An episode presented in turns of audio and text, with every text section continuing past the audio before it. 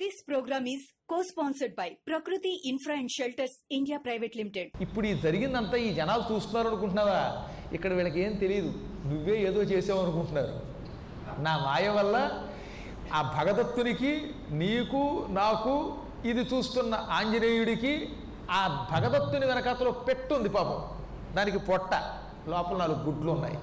సరిగ్గా అప్పుడు వచ్చి కూర్చుంది టీ తార్చి దీనికి ఎందుకు చెప్పండి యుద్ధరంగం? గర్భవతులు యుద్ధంలోకి ఎందుకు వెళ్ళడం పాపం? ఆ రోజుల్లో లాంగులి వచ్చుకోక ఏదో దొరుకుతుందో చూస్తూ వచ్చి భగదత్తుడు ఏనుగు వెనకాతలు దాక్కుంది పాపం అది. దాక్కుని చూస్తోంది. ఆ పిట్ట చూస్తోంది. ఆంజనేయుడు చూస్తున్నాడు. భగదత్తునికి తెలుసు నీకు తెలుసు నాకు తెలుసు. ఇక చూసిన వాళ్ళు కొందరు ఉంటారు. వాళ్ళల్లో భూలోకంలో వేదవ్యాస మహర్షి సంజయుడు. సంజయుడి ద్వారా ధృతరాష్ట్రుడు వింటాడు. దేవతలకి తప్ప భూలోకవాసులకి తెలియదు. మరొక విషయం. పూర్వం శ్రీ మహావిష్ణువు చాలా కాలం యోగ నిద్రలోకి వెళ్ళాడు. యోగ నిద్రలోంచి ఒక్కసారిగా మెలకువ తెచ్చుకున్నాడు. అని ఆవులిస్తూ మెలకువ తెచ్చుకోగానే భూదేవి ఒక స్త్రీ రూపంలో ఆయన దగ్గరకు వచ్చి ఆయన సంతోషపెట్టి నీ ద్వారా నాకు పిల్లలు కావాలంది. నిద్దట్లోంచి బయటకు వచ్చినప్పుడు నేను నీకు సంతానం ప్రసాదిస్తే ఆ సంతానం లోకానికి ఇబ్బంది కలిగిస్తుందంటే వినిపించుకోకుండా నాకు పిల్లలు కావాలంది. అప్పుడు విష్ణువు ఆవిడకి ఇద్దరు కొడుకుల్నిచ్చి ఒకడు లోకానికి కంటకుడవుతాడు ఒకడు పాపాల నుంచి విముక్తి కలగజేస్తాడు అని వరం ఇచ్చాడు అప్పుడు ఆవిడ గర్భం ధరించి విష్ణువు ద్వారా ఇద్దరు పిల్లల్ని కన్నది. అందులో ఒకటి నరకలోకం అనే పేరుతో లోకమయ్యి పాపాత్ముల పాపాలను తొలగిస్తోంది. రెండోవాడు ఈ నరకాసురుడు. ఆ భూదేవి కుమారుడైన నరకం ధర్మరాజు గారికి యమధర్మరాజు గారికి నివాస స్థానం కాగా నరకాసురుడు యోగ నిద్రలో నుంచి బయటకు వచ్చినప్పుడు పుట్టటం వల్ల లోకకంటకుడయ్యాడు. అందుకే నిద్రావసాన సమయం తర్వాత స్త్రీ సంగమం చేసిన వాళ్ళ పిల్లలు మూర్ఖులై పుడతారని శాస్త్రం. ఈ దుర్మార్గుడు లోకకంటకుడయ్యాడు. చివరికి ఆ విష్ణువునైన నేనే ఈ కృష్ణ రూపంతో వాడిని సంహరించవలసి వచ్చింది. ఆ దుర్మార్గుడు తెచ్చిన తర్వాత మళ్ళీ భూదేవి మనవడ మీద పక్షపాతంతో వైష్ణవాస్త్రం ఆ నరకాసుర పుత్రుడైన భగదత్తునికి ఇమ్మన్నది ఇప్పుడు భగదత్తుడు ఆ నరకుని పుత్రుడు భూదేవి మనువడు నీ మీద ప్రయోగించింది. సాక్షాత్తు నాకు మారు రూపమైన వైష్ణవాస్త్రం ఈ అస్త్రం ఈ ప్రపంచంలో నేను మరెవరికి ఇవ్వలేదు. ఆఖరికి నీకు కూడా ఇవ్వలేదు. వైష్ణవాస్త్రం వైష్ణవాస్త్రం వల్ల తప్ప వెనక్కి వెళ్ళదు. ఆ అస్త్రం నీకు తగిలితే ఇక నువ్వు జీవితంలో కనపడవు. బూడిద కూడా కనపడదు నీది. పిడికెడు బూడిద కూడా మిగలకుండా ఆహుతైపోతావు. ఈ భయంకర వైష్ణవాస్త్రం నేనొక్కండి తప్ప మరెవరూ భరించలేరు. అందుకనే నేను యుద్ధం చేయకుండా అస్త్రానికి అడ్డంగా నా శరీరాన్ని అమర్చాను. అది నా మెడలో పడింది దండయ్యింది. ఇప్పుడు అర్థమైందా? కాబట్టి నిన్ను రక్షించడం నా కర్తవ్యం. నేను నీకు సాయం చేస్తాను ఊరక అన్నాను అంటే అక్కడ ఆయుధం పట్టకుండా సాయం చేస్తానన్నాను. ఎలాగో ఆయుధం పట్టలేదు. పట్టకుండా నీ కాయం రక్షించాను. దీని గురించి పదిసార్లు చింతించదు ఇక నువ్వు చేయవలసిన పొరవటే ఈ మూర్ఖుడు అంతటి వైష్ణవాస్త్రం వృధా అయిపోయింది అని నిశ్చేష్టుడయ్యాడు. వీణ్ణి వీడి ఏనుగుని చీల్చి చెండాడు. అది గొప్పతనం. అంతేకాని నన్ను తిట్టడం ఏమిటనగానే అప్పుడు అర్జునుడు విషయం అర్థం చేసుకుని మహాత్మా నా తొందరపాటుని క్షమించు అని టక్కన లేచి మళ్ళీ యుద్ధం చేసి ఒక అర్ధచంద్రాకార బాణం వాడికేసి వేశాడు. ఆ సమయంలో కృష్ణుడు రథాన్ని కొంచెం వంచాడు.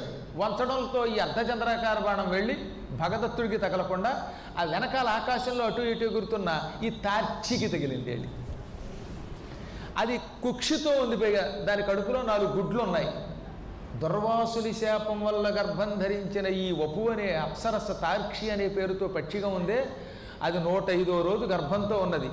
ఈ బాణం వెళ్ళి చక్కగా అర్ధచంద్రం కదా అలా పక్క నుంచి కోసిందిట. ఆపరేషన్ చేస్తారు చూసారా అలా సిజేరియన్ ఆపరేషన్ చేసింది దానికి. బాణం అదే మామూలు బాణం అయితే ఇబ్బంది.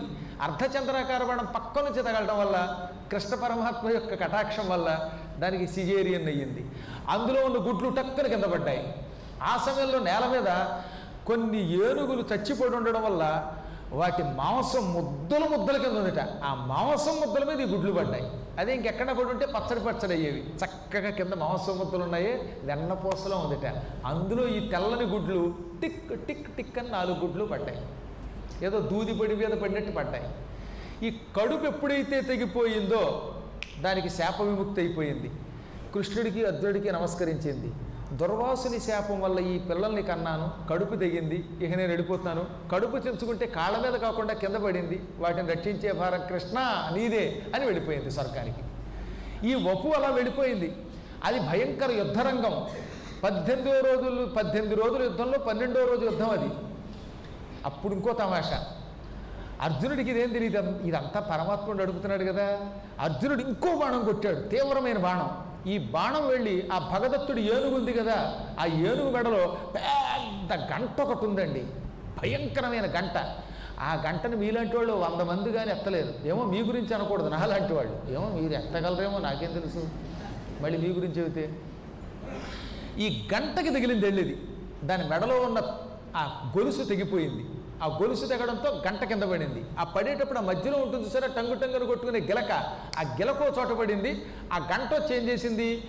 ఈ గుడ్లు ఉన్నటువంటి మాంసం దగ్గర అలా చుట్టూతో ఉండి పైన అలా గోడుగా పడింది. ఆ భయంకరమైన గంట వచ్చి చూసారా మీరు? శటకోపం పెట్టినట్టుగా ఉందన్నమాట. గుడ్లు మధ్యలో ఉన్నాయి. గంట ఖచ్చితంగా వాటి మీద పడింది. చుట్టూత అదొక కోట కూడా అయిపోయింది. అంటే ఇప్పుడు గంట కింద గడిపోయాయి గుడ్లు. ఆ మాంసం నుంచి దిగిపోయి అంత బరువైన గంట భూమిలోకి గుచ్చుకుపోయింది. ఏనుగు తనినా కదలకుండా ఉండేలాగా ఆ గంట ఒక కవచమై కోటయ్యి ఈ గుడ్లను రక్షించింది. యోగం అంటారు దాన్ని.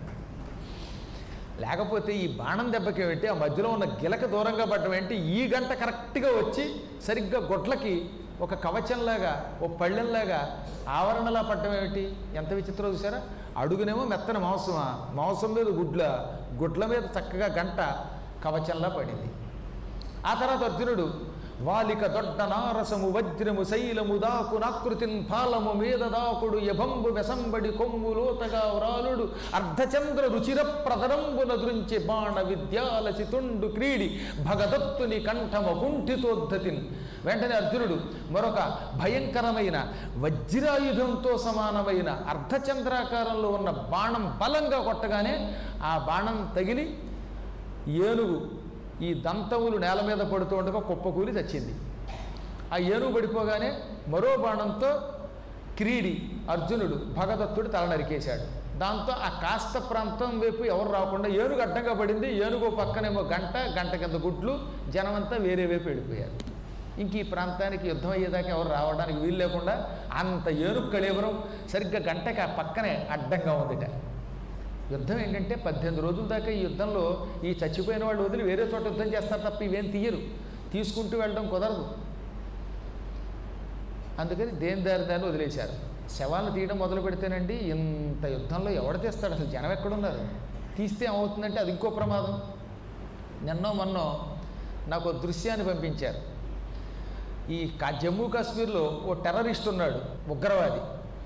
వాడిని భద్రతా దళాలు కాల్చి చంపేయి. వాడి శవాన్ని గుచ్చుకుని వీళ్ళు ఓహోహో అని అరుచుకుంటూ నువ్వు జిందాబాద్ మా టెర్రరిస్టులు జిందాబాద్ అనే శవాన్ని మోస్తున్నారు. ఇంతలో ఆ శవం కడుపులో బాంబు పెట్టుకొచ్చేట్టు వాడు. ఆ బాంబు పెరిగి మోసే వాళ్ళతో తెచ్చాడు నా దగ్గర వాట్సాప్లో ఉంది. కావాలంటే ఎవరైనా షేర్ చేసుకుని అందరికీ చూపించండి. ఎంత ఆనందం వచ్చిందంటే సాత్వికంగా ఉండే మాకు కూడా ఈ దృశ్యం చూసి ఆనందం వచ్చిందనమాట. ఈ ఉగ్రవాదులు అందరూ బాంబులు వేసుకొస్తే మన వాళ్ళు కాల్చిపారేయాలి. పాపాత్ములు ఎంతమందిని చంపేస్తున్నారండి? మన దేశం ఇవాళ అస్తవ్యస్తం అయిపోతుందన్నమాట. ఇంకా ఇప్పుడు కాబట్టి భద్రతా దళాలకి కాస్త స్వేచ్ఛ ఉందండి. గడచిన పదేళ్ళలో ఎంతమంది చచ్చిపోయారో పాప పై ఆఫీసర్లు చెబుతూ ఉంటే కడుపు చెదిరిపోయింది నాకు. నాకు చాలా ఆత్మీయులైన కొంతమంది మిలిటరీ వాళ్ళు చెప్పారు మన గవర్నమెంట్ సపోర్ట్ లేకపోవటం వల్ల ఆ టెర్రరిస్టులు ఏం చేయలేకపోతున్నారు. ఏం వద్దంటారు? ఏదో పవిత్ర మాసంట అంట కాల్పులు వరమట. వాళ్ళు ఆ టైంలో చంపేస్తున్నారు. ఏంటండి ఈ దుర్మార్గత్వం మరి? ఎందుకంటే మన దేశం మన భద్రత మనకు ముఖ్యం. పాపం మన వాళ్ళంతా ప్రాణాలు కోల్పోతున్నారు. ఆ మిలిటరీ వాళ్ళంతా మన చుట్టాలే కదా. వాళ్ళు అక్కడ కాపలాకి వస్తున్నారు కాబట్టి మన కోసం ప్రాణం ఇస్తున్నారు కాబట్టి మనం హాయిగా ఇక్కడ ఉంటున్నాం. వాళ్ళే లేనాడు ఇక్కడ వాళ్ళు ఇవాళ మనం ఉంటామా? కాబట్టి అటువంటి ఆ పుణ్యాత్ములకు ఎప్పుడూ శుభం కలుగ్గా కానీ ఒకసారి మనందరం కూడా కోరుకోవాలి. జై జవాన్ జై కిసాన్ ఈ రెండు నినాదం మనం గట్టిగా చెప్పండి ఏం జై జవాన్. ఇది కూడా గొప్ప తారక మంత్రం. మహానుభావులు కంచి పరమాచార్యులు వారు ఎన్నోసార్లు అనిపించారు ఈ మాట. సరే ఇదో పక్కన పెడితే ఇప్పుడు తర్వాత యుద్ధంతో ఇంకా మనకి సంబంధంలా? యుద్ధం అయిపోయింది. ధర్మరాజు గారికి బెంగ పట్టుకుంది. అయ్యో ఇంతమందిని చంపించానని దుఃఖం కలిగింది.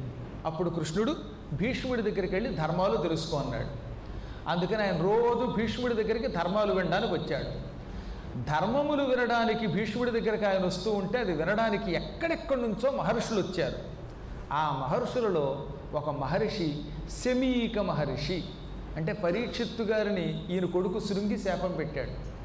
ఆ శమీక మహర్షి తన శిష్యులతో ధర్మరాజు గారికి భీష్ముడు ధర్మ సందేహాలు తీరుస్తున్నంతకాలం రోజు వచ్చేవట.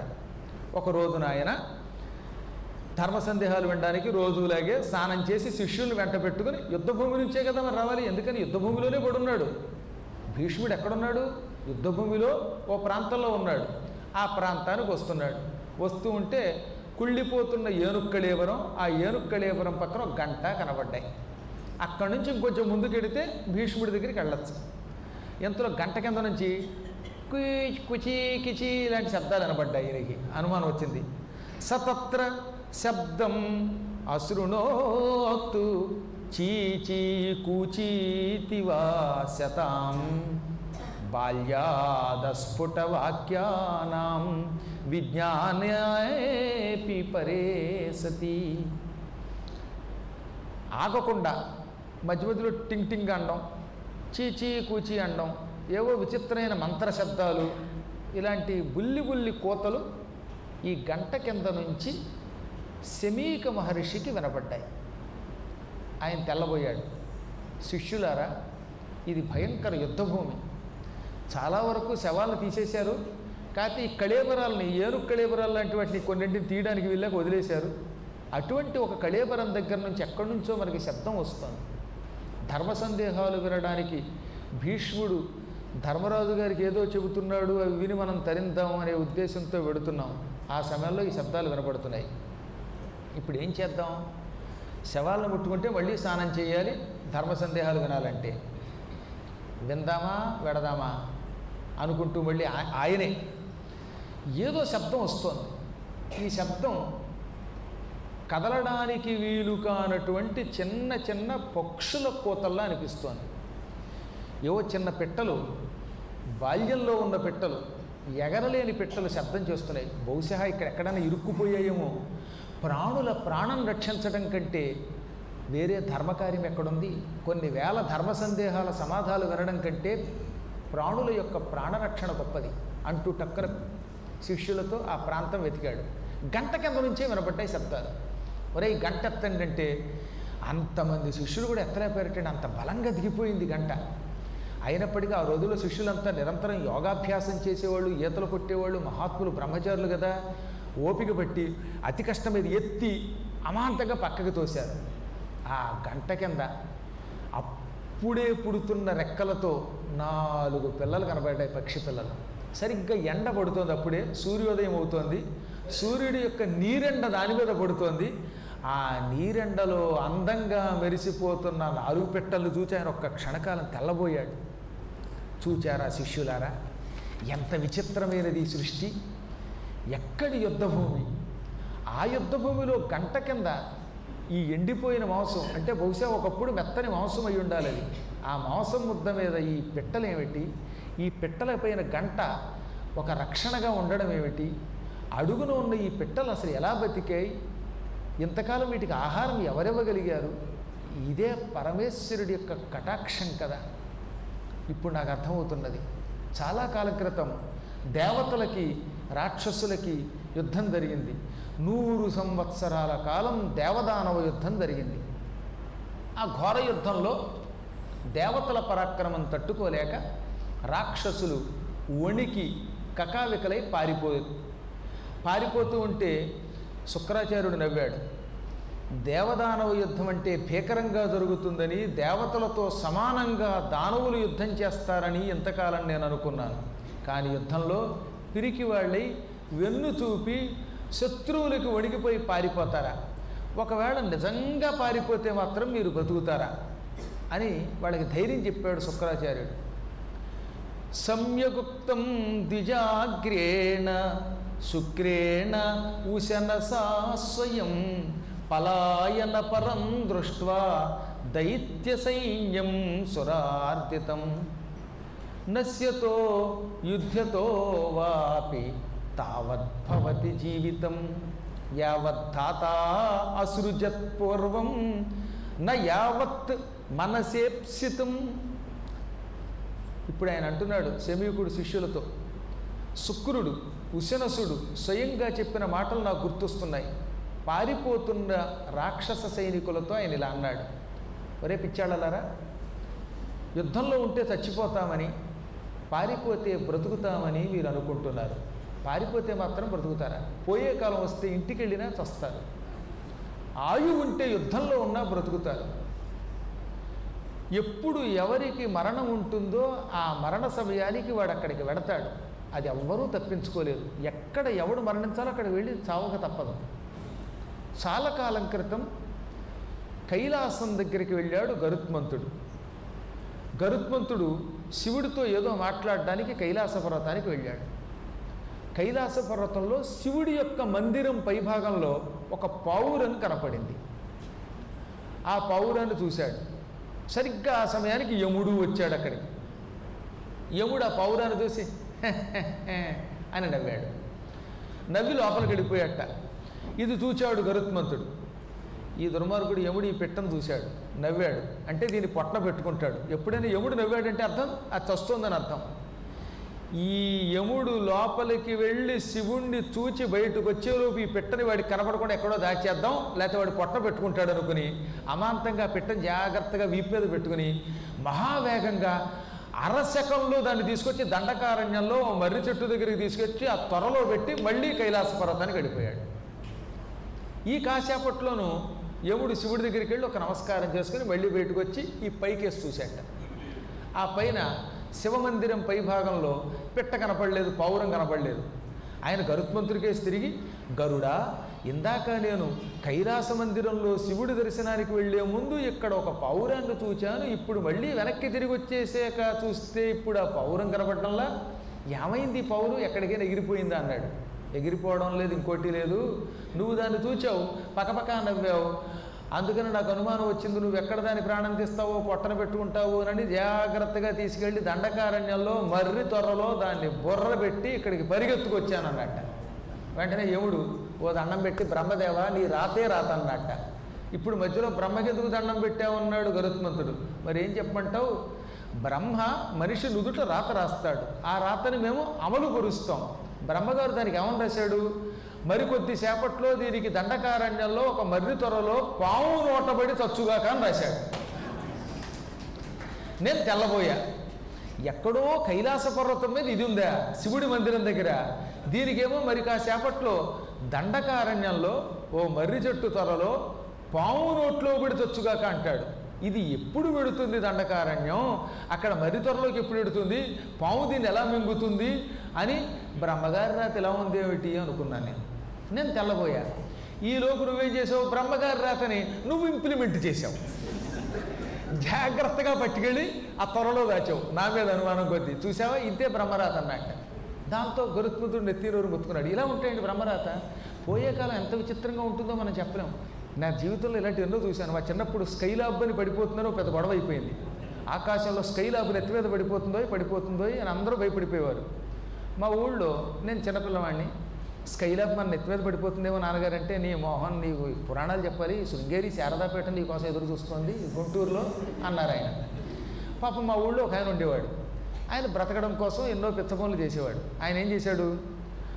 బయట ఓ టెంట్ వేసుకుని ఒరే నాయనలారా మీరందరూ వచ్చి నాకు తలకో పది రూపాయలు చదివించండి నేను జపం చేసి ఈ స్కైలాబ్ నెత్తి మీద పడకుండా చూస్తానన్నాడు.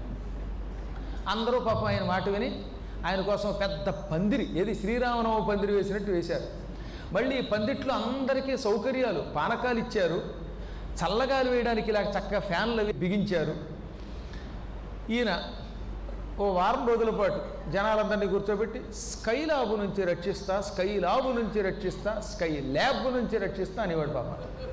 అందరూ డబ్బులు ఇస్తూ ఉండేవారు. ఏడో రోజు ఏం జరిగింది? ఈయనలాగే వేదిక మీద కూర్చున్నాడు నెత్తి మీద ఉన్న ఫ్యాన్ సరిగ్గా బిగించలేదు వాళ్ళు.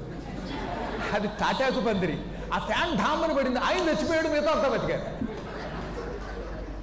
అప్పుడు ఒక ఆయన అన్నాడు నిజమేనండి మనందరం ఇచ్చిన డబ్బు ఇచ్చుకుని జపం చేసి మనందరి గురించి ఆయన పట్టుకుపోయాడు అన్నాడు. వాడు వాడి భాష్యం వాడిది. వాడు వాడన్నాడు ఆయన నిజంగానే మన కోసం జపం చేసి చచ్చిపోయాడు. జపం చేసి జపాన్ అయిపోయాడు. అన్నారు వాడు. ఇది చెప్పొచ్చేది ఏంటంటే పాప స్కైలాబ్ నుంచి మనల్ని రక్షిస్తానన్న ఆయనేమో విడిపోయాడు. ఫ్యాను మీద పెడితే అవడం ఏంటంటే కర్మయోగం కాకపోతే మరి? జపం కోసం పందిరి వేయడం ఏమిటి? పందిరిలో పైన ఫ్యాన్లు బిగించడం ఏంటి ఇన్ని ఫ్యానుల్లో ఆయన నెత్తి మీద ఫ్యాను మాత్రమే ఊడిపడడం ఏమిటి? యోగం. ఎట యవ్- యవ్వానికి ఎన్ని రేలు? సుఖము కానీ దుఃఖములు కానీ మృత్యువు కానీ అక్కడ వాటిని అనుభవించడానికి పరమాత్మ పంపిస్తాడు. అవి అనుభవించేలా చేస్తాడు. వాడిని పట్టుకుపోతాడు. ఇది ఎవ్వరం తప్పించుకోలేం. అందుకని మీరు ఇప్పుడు యుద్ధరంగంలో దేవతలకి వెన్ను చూపి పారిపోతే మీ ఇంటికి వెడితే మీకు మృత్యువు రాదనుకోకండి. ఇక్కడుంటేనే మరణం వస్తుందనుకోకండి. ఎంతకాలం మీరు జీవించాలో అంతకాలం జీవిస్తారు. ఎక్కడ మీకు మరణము విధాత లిఖించాడో అక్కడే మీకు మరణం. నా మాట వినండి. దైవం చక్కజూచిన ఏ విధమున కీడు వందదెయ్యడనున్నన్ దైవంబు తప్పజూచిన ఏ విధమున మేలువందెయ్యడనున్నన్ దేవుడు చక్కగా చూశాడంటే అంటే భగవంతుడు శుభదృష్టి ప్రసారం చేస్తే ఎలా ఉన్నా కీడురా కొండ చివరి కంటే వెళ్ళిపోయిన దైవానుగ్రహం ఉంటే పడ్డం. కానీ ఎక్కడో చివరి కూర్చున్నవాడు కూడా దైవానుగ్రహం లేకపోతే కింద పడి చేస్తాడు మంచం మధ్యలో పడుకున్నవాడు కూడా దొల్లి కింద పడవచ్చు కానీ అంచు మీద పడుకున్నవాడు కూడా దొర దొల్లకపోవచ్చు. అందువల్ల దైవానుగ్రహం ఉంటే మృత్యు ఉండదు. దైవానుగ్రహం లేకపోతే ఎన్ని భద్రతలున్నా మనిషికి భద్రత ఉండదు. మా మాట వినండి. అనగా అప్పుడు శుక్రుడి మాటలు విని రాక్షసులు వెనుదిరిగి యుద్ధం చేశారు. నేను ఈ కథ చాలాసార్లు చెప్పాను. ఇప్పుడు మీకు ఎందుకు చెబుతున్నానంటే నాయనలారా ఇదిగో ఈ పిల్లలను చూశాక చెబుతున్నానని శమీకుడు తన శిష్యులకు చెప్పాడు. ఆనాడు శుక్రుడు చెప్పిన మాట నిజం. దైవం చక్క చూస్తే ఎక్కడున్నా మృత్యువు రాదు. దైవానుగ్రహం లేకపోతే సుఖంగా ఉన్నవాడు కూడా మరణం పొందుతాడు. లేకపోతే ఎక్కడి మహాభారత ఘోర యుద్ధం? ఈ ఘోర యుద్ధంలో ఎక్కడెక్కడి వాళ్ళు పోతూ ఉంటే అటువంటి చోట ఈ గుడ్లు గంట అనే దాని కింద భద్రంగా ఉండి పిల్లలుగా తయారవడం ఏమిటి? ఈ చంటి పిల్లల్ని మనం చూడడం ఏమిటి? మనం కూడా చూడకపోతే వాళ్ళ కింద పడి కొంతకాలానికి మరణించేవారు కదా. అంటే మన కంటపడేలా చేసినవాడు దైవం రక్షించినవాడు దైవం ఇవేవో కారణ జన్మురాళ్ళైన పక్షులు సామాన్య పక్షులు కానోపవివి. మామూలు పక్షులైతే ఇలా జీవించవు. ఈ పక్షులు పుట్టడం వెనకాతల ఏదో ఒక మహత్తర కారణం బలవత్తర కారణం ఉన్నది. అని ఆ పక్షులకే చూసి ఇప్పుడు ఈ పిట్టల్ని జాగ్రత్తగా పట్టుకుని అడవండి ఇక మనం ధర్మ సందేహాల సంగతి వదిలేసి వీటిని రక్షించే కర్మాచరణ చేద్దాం. ఎలాగూ ఈ రోజుతోటి భీష్ముడు ధర్మరాజు గారికి చెప్పే ధర్మాలు కూడా పూర్తవుతున్నాయి.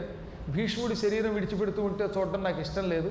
వెళ్ళిపోదాం మనం అని ఓ చక్కని వాళ్ళతో పాటు ఉన్న భాండం తెప్పించాడు. ఆ గిన్నెలో ఈ పిల్లలు పెట్టాడు. ఆ పిల్లల్ని మోసుకున్నాడు. తన ఆశ్రమానికి తీసుకెళ్ళాడు. శమీక మహర్షి యొక్క ఆశ్రమం కౌశికీ నదీ తీరంలో ఉన్నది. కౌశికీ నది ఇవాళ కోసి అని కూడా అంటున్నాం. యూపీలో ఉంది చాలా గొప్ప నది.